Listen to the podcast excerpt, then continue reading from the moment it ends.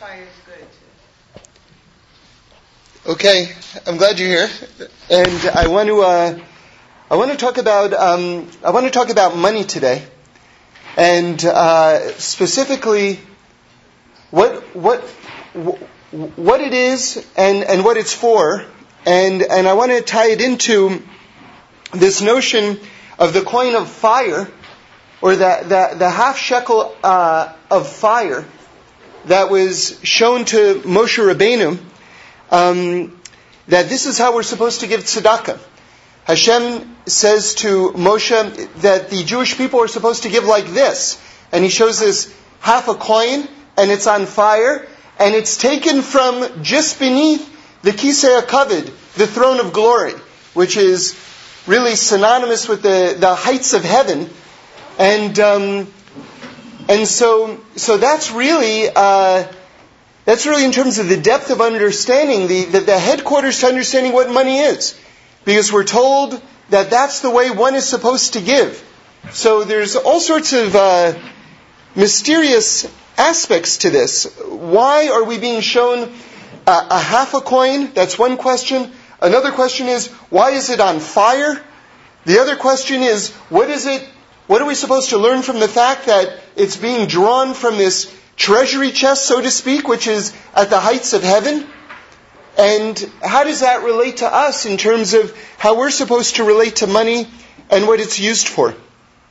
So, I'm drawing from um, Rabbi Moshe Shapiro's uh, talk on this. Uh, in English, it's translated to as uh, Atonement of the Soul.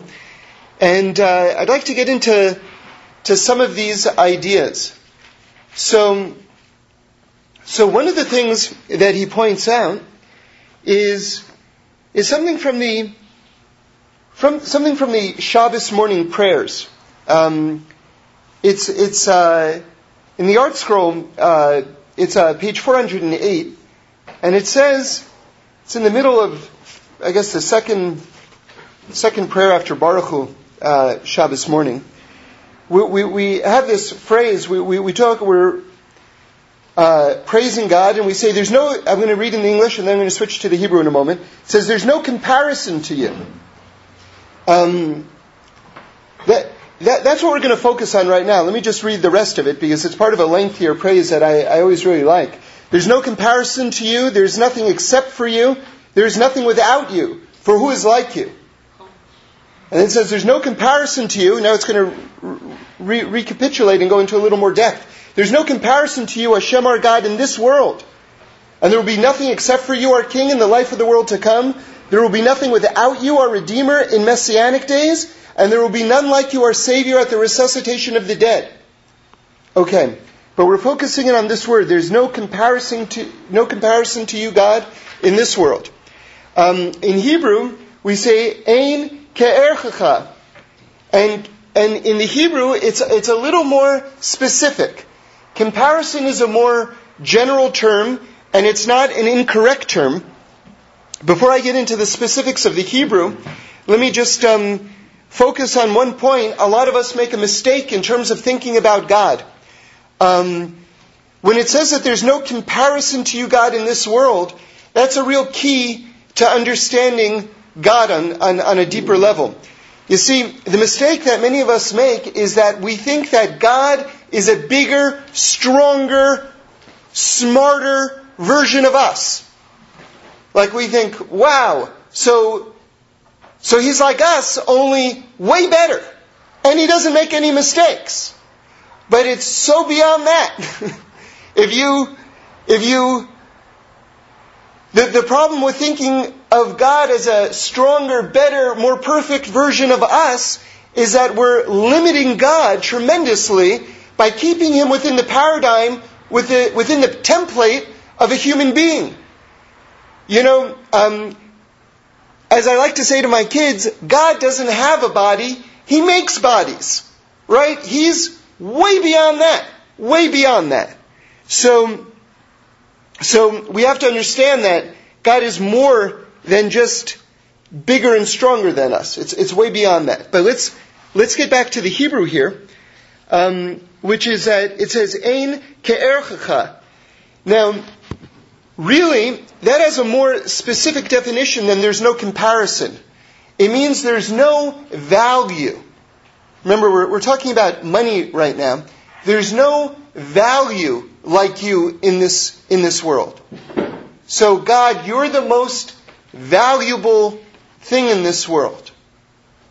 Now, value is actually a very relative thing because, you know, you just go on eBay, for instance, and you'll see stuff that, you know, you're ready to throw out could fetch large sums of money because it's a collector's item from someone's childhood, a lunchbox or a, you know, I once had, I once had this, uh, it was a baseball coin. And I guess when I was collecting baseball cards when I was in third grade or something like this, so this is the early 70s. And one year, uh, they put these little coins in the packs of baseball cards. And I had really the best people. I had Willie Mays, and I had Hank Aaron, and, you know, a couple of others, which were the biggest, biggest names. And these were really rare because they only issued them like one year. And they were in perfect condition.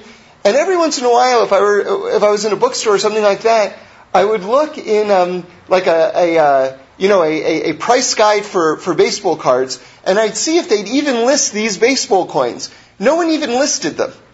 So I was thinking, you know, there's really something quite special here. And then when eBay became really big, and everyone would say, there is nothing that you can find on eBay. Everything is on eBay. And by the way, I think that that's actually true. In my, in my experience, in terms of checking that out, that does seem to be the case.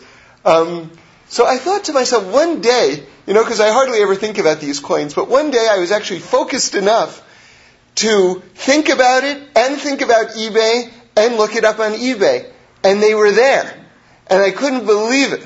And I looked at the price, and the Willie Mays one, you know, that's a big name. The Willie Mays one was selling for, now this is about 30 years later, was selling for 25 cents.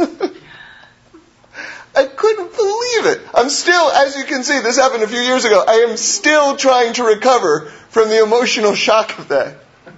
anyway, so it goes. So, so value is is something very tricky. Something that's valuable to one person might be wildly valuable to another person, and maybe not. Now, I'll give you an example of that. Rabbi Shapiro actually gives the example from the Gemara. It's in um, Kedushin 8a, and um, when you do the redemption of the firstborn, the pidyon ben, you have to give five shekels.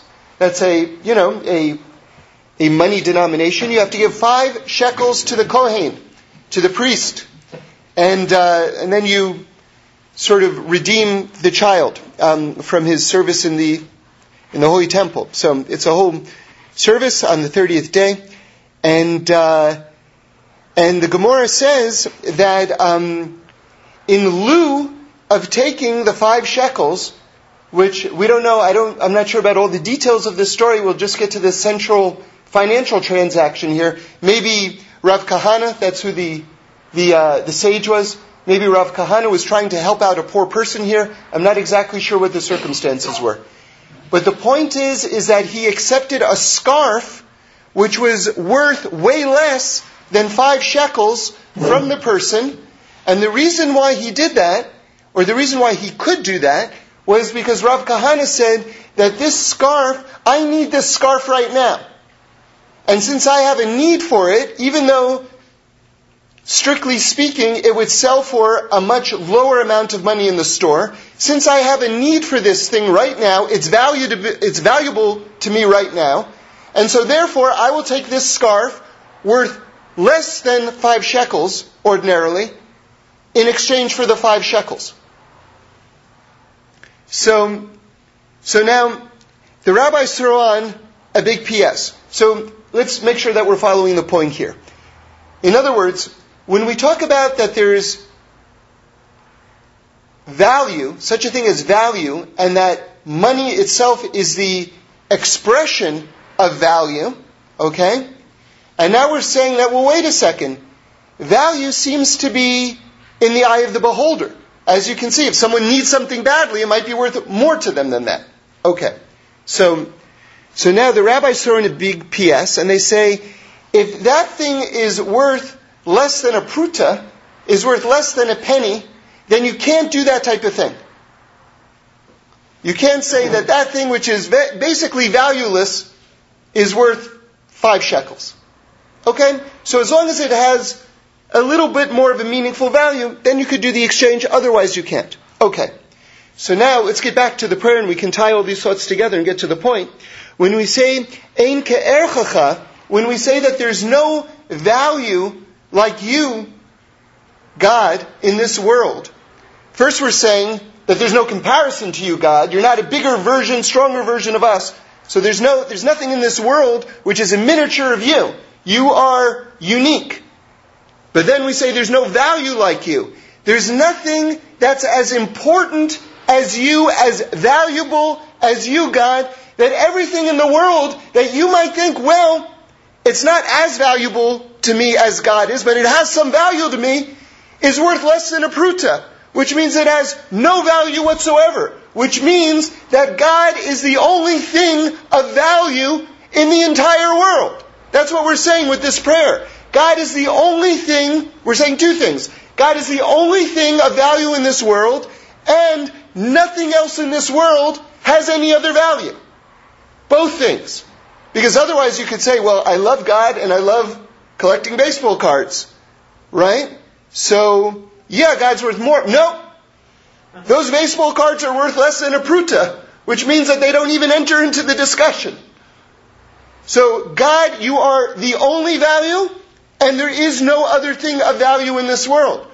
Well, that can really clarify a person's life in terms of if you want to know, if you want to ask yourself, how should I be spending my time? What should I be working on? You know?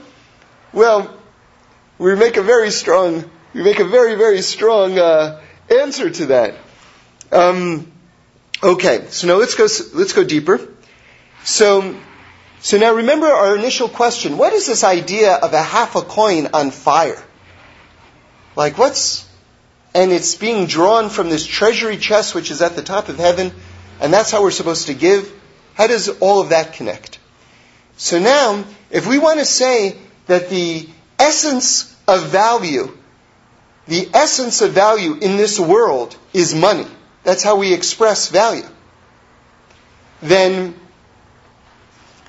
then what is a half a coin that's on fire?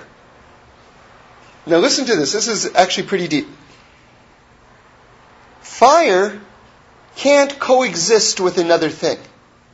It sets other things on fire. Or it destroys other things.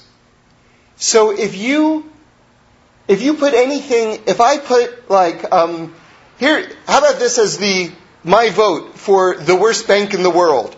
The bank of fire. You take all of your hundred dollar bills and you put it into the bank of fire and nothing is left. We guarantee all of your money will be incinerated. Actually, it doesn't sound so unlike the stock market today, right? So, so anyway, you have the, the bank of fire. But that's, that really is what the coin, the half shekel of fire is standing for, without, without joking. What it means is, is that the true valuation of money the true value, and what did we say is the true value? Like, you know, at a certain point, I don't know if we're still on it, we had the gold standard, which means that all of American currency is, is uh, stacked up against a certain amount of gold that we have in the treasury, and so it guarantees the value of the dollar, because you know that there's a certain amount of gold behind it. So what we're saying now is that the real standard of value in the world is only God. Okay? So this half shekel of flaming currency is coming to tell us that all other currency next to it becomes disintegrated. There's only this flaming currency, this flaming value of God. And that's why it's located in this treasury chest at the top of heaven, because it's expressing that God's value is the only true value, and that every other value gets disintegrated, gets set on fire, gets burnt compared to it. Now there's another step to this. Why is it only half a shekel? Because all other money has to be joined to that half shekel. In other words, when one evaluates what they have and what kind of money that they have, they have to join their, their nest egg, their net balance, whatever it is, to that half shekel. Which then gets burnt because it's an expression that the only true value is God. So it's like this ladder that climbs all the way up to, to Hashem. So now, let's get into this a little bit further. Because we're making the point very strongly here that God is the true value of the world. So, I want to go into the prayer for money that we say in the Shemona Esrei. So now this is my analysis. We say, by the way, just so you know, an interesting fact about this, it's the ninth prayer in the Shemona Esrei. Now nine is the letter Tet. And the Gemara says that if you dream of the letter Tet, it's a good dream for money. Okay? Because nine correlates with this prayer for money. Um, by the way, interestingly, of all the letters in the entire Chumash, in the entire Torah, the letter that appears least often is the letter Tet. Just kind of, I don't know how that relates exactly, but it's a, uh, it's a, it's just uh, another, another idea. Okay. So now we have the prayer for money. Now, it seems to me, remember, these prayers were composed by the Anshe Knesset Hagadola, the Great Assembly, which was the greatest collection of sages around the time of Ezra, which is about, you know, 2,000 plus years ago, more than that. And, uh, and you also had the last, you also had prophets participating in the formulation of, of these prayers. So you have prophets of Hashem plus the greatest sages, and we're going back, getting pretty close, especially relative to our time, to the revelation of the Torah at Mount Sinai. So the prayer for money, that's going to be, this is going to be a good prayer for money. Whatever it is, it's going to be a good prayer. Now, interestingly, the word money isn't mentioned in this prayer for money. That's pretty striking. There's no shortage of words for money, and they knew all of these words for money. Okay? Why aren't they using the word for money in the prayer for money? That's, that's, that would be a pretty compelling question. Alright. It's called, the, the, the initial words is our Barei Aleinu, um, bless on our behalf. Well, you know, it's pretty short. I'll just read the whole thing. Bless on our behalf, O Hashem, our God, this year and all its kinds of crops for the best, and give dew and rain for a blessing on the face of the earth, and satisfy us from your bounty, and bless our year like the best years. Blessed are you, Hashem, who blesses the years. Now, you know, what you do have there is a prayer for crops, and it makes sense since back then we were more agriculturally oriented and cash and crops kind of went together. So there you have an expression of money there. Okay. Um, but it's, it's not so simple. And the essence of the prayer is really in the blessing at the end. What words are they using? Because that's the, that's their summary of, of what the request is. Okay? So let's focus on this because I think that this is instructive to us in our lives um, today and, and every day, really. Blessed are you, Hashem. We say, Baruch atah Hashem, mevarech hashanim, who blesses the years. So, so this is, this is quite interesting, I think. That the blessing for money is actually, the prayer for money is God who blesses the years. It's a blessing for time. It's a blessing of time. Now, you know, my father of blessed memory used to say this to me quite often. He used to reflect on this. And it's amazing because it's my understanding of, of what this prayer is saying right here. He used to say to me, you know, David, he'd say, when you're young, you have time, but you haven't got money. And when you get older, you've got money, but you haven't got time. And then he would bless me. He'd say, I bless you that you should have money and the time to use it. And I really think that that's what this prayer is, is saying, is asking God for. That we're, we're asking God for this level of sustenance. It's amazing that it's being put in terms of crops, which is sustenance really. It's not necessarily luxury, but, you know, could be. But it's the time, the ability to use it. You know, I was thinking that I'd actually really like to make this more of a formal experiment, but I haven't had a chance to do it yet. But I'll, just put out the hypothesis um, for you. My, my sense is, is that if you went up to uh, any a, a, a, a number of people and you asked them, "Tell me the happiest moment in your life," right? I bet that they'll tell you a time where they're not in the process of spending money where they aren't in the process of spending money. You know, maybe some people will, will say, um, you know, I'll, I'll, put that thought another way. It's more of sort of like a radical rephrasing of the thought, but I, I don't think it's contradictory. They, they got a lot of the um, phone messages, uh, well, through testimony, of people who were making their last calls when their flights were going down in the whole 9 11 disaster.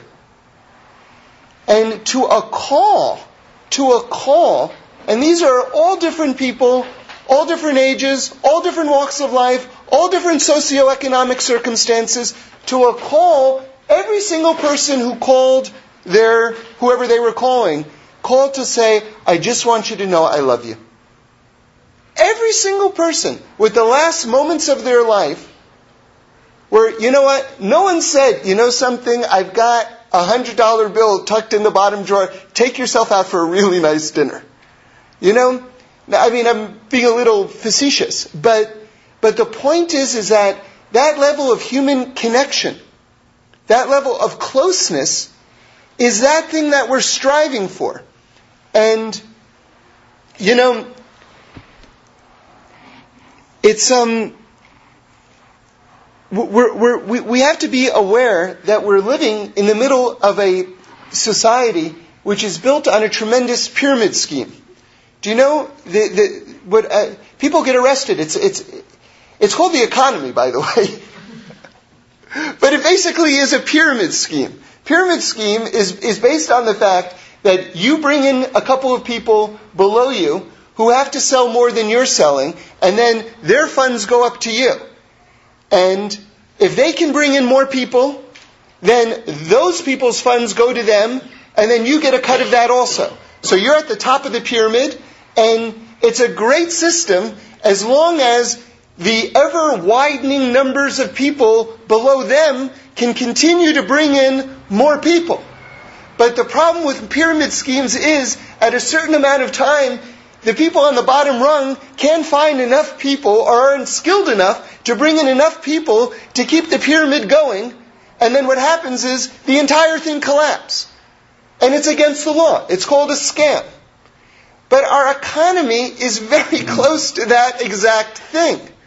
You know, it still blows my mind that after 9-11, to go back to that sorry event again, Rudy Giuliani, who was acclaimed, and I'm not criticizing him at all. I just want to point out something that he said, who was nationally acclaimed as a hero of that, of dealing with that event, and I'm not saying otherwise. And in fact, launched a presidential bid, which wasn't successful, but, you know, in, in, in good measure on the national recognition that he got from being a hero um, after it happened in terms of calming the people.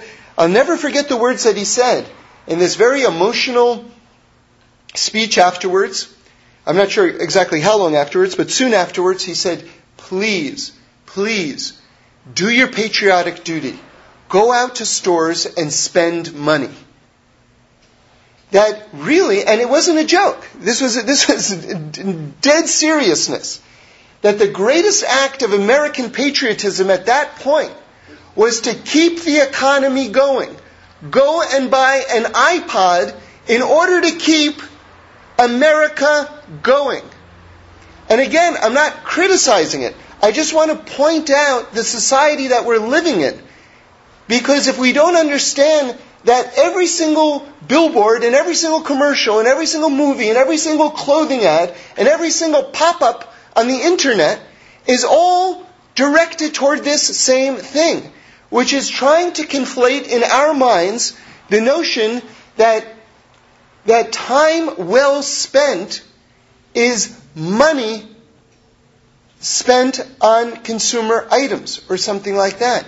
And if we can all just like just cut through all the noise and realize if I have to think of my happiest moment right now, it's not me forking over some dollars for one of my great pet peeves, true religion jeans. Where did they get the chutzpah, the temerity, to name a jean company true religion? I mean, if that's not a sign of the times, you know, you don't have to be a philosopher to like, you know, just sort of like wonder about that one. So, so the point is, we're praying to God, please God, give me the time, give me the time to use the blessings that you're giving me. And again, there are many, many words for money in Hebrew. Not one of those words is used. And what a deliberate, what a deliberate act by the sages not to use a word for money in the prayer for money. Because what is money? You have to think one step further. Money equals the ability to use it wisely. Money doesn't end at money. See, one of the things that absolutely astounds me is academias and popular societies, but especially the, the scientific world, their inability to think one step, one step back.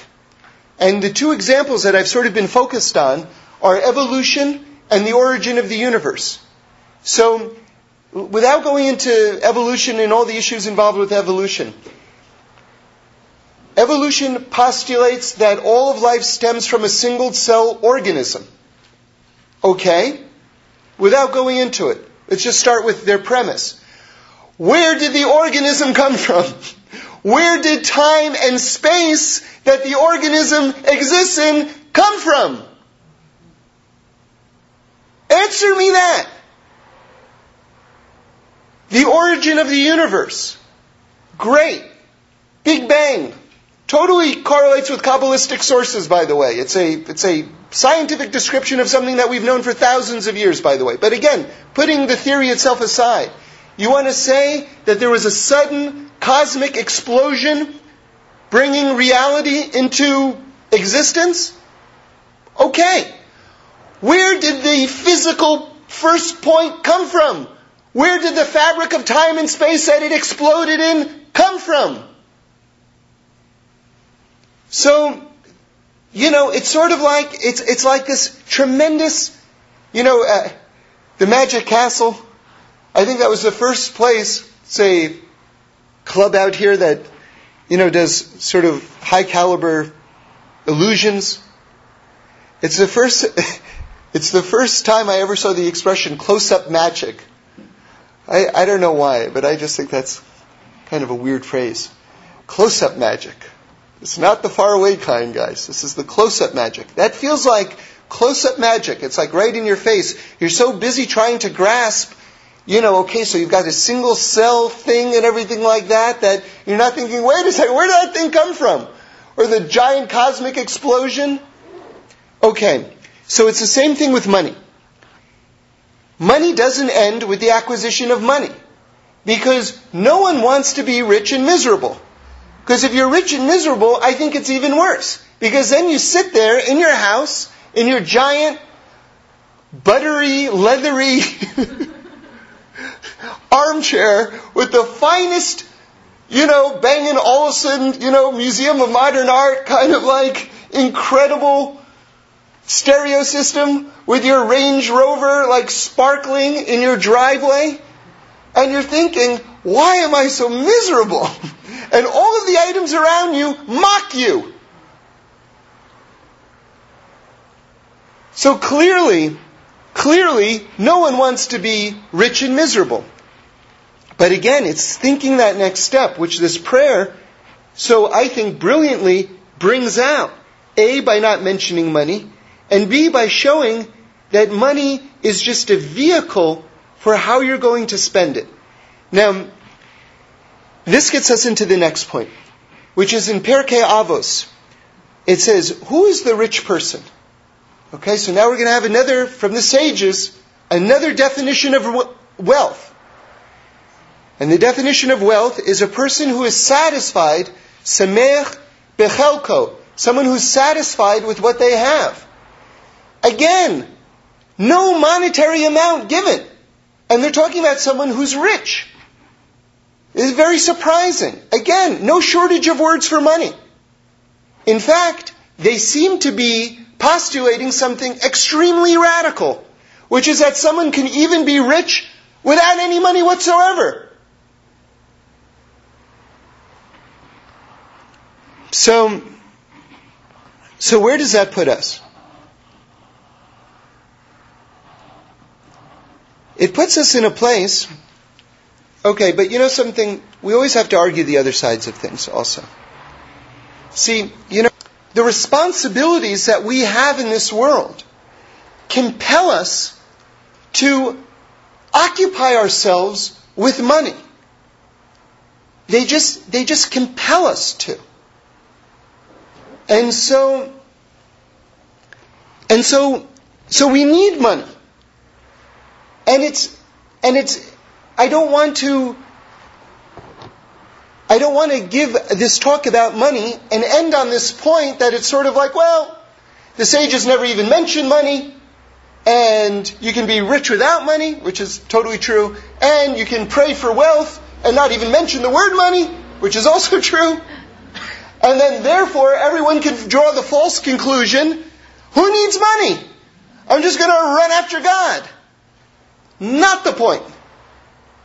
This is the great, this is the great tightrope walk of Judaism. It's an amazing thing where you have to have both sides. It's, it's a very sophisticated religion that we're involved in, you know? Because a person has to be constantly balancing opposites. Constantly. But which is exciting. That's, that's great. I mean, everyone's got to be like, a genius, basically. You know? But everyone is given the ability to do it. Now, so a person has to become involved in this world. And they have to get money. But here's the point I want to end on. In scrambling after money, somehow, somehow, somehow, a person has to keep in mind that money is not the objective. And it sounds obvious, except when you're in the middle of the scramble for the money. and except when you're in the middle of an ongoing scramble for the money. Then it ceases to become obvious and not only that, but the point that money isn't the ultimate objective actually becomes annoying to have pointing out, to have pointed out to you. So again, this is the, this is the challenge that we're faced with. And, um, you know, I want to end on this point just to widen this perspective to all mitzvahs. It's a short PS, but kind of the bottom line of what we've been discussing today. A famous Torah from the Kotzker Rebbe who says the following that even the performance of mitzvahs can be turned into idol worship. And how does that happen? Because it would seem that mitzvahs are the opposite of idol worship. How can you even say the word mitzvahs and idol worship in the same breath? It seems like a, a chutzpah, right? So, so the answer is that if when you're doing a mitzvah, you're just serving the mitzvah,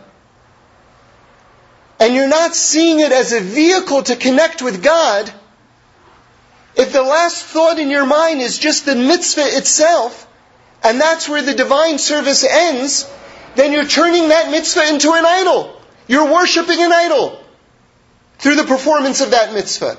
So the Kotzker Rebbe says, a very, it's a very radical, very strong thought. Everything has to be follow through with a person's life. All of their deeds have to have follow through. The point that it's so easy because it takes an active willing of life force, of focus, in order to get across is that the action doesn't end with the action. The action ends with the thought after the action. Where that's the point where you take whatever you've just done, whatever you've just done, and you bring it up to God. So God should bless us with the means, with the money, with the time, with the ability, the health to perform it, and then with the focus and the clarity to uplift that action to the highest place in heaven. Yeah.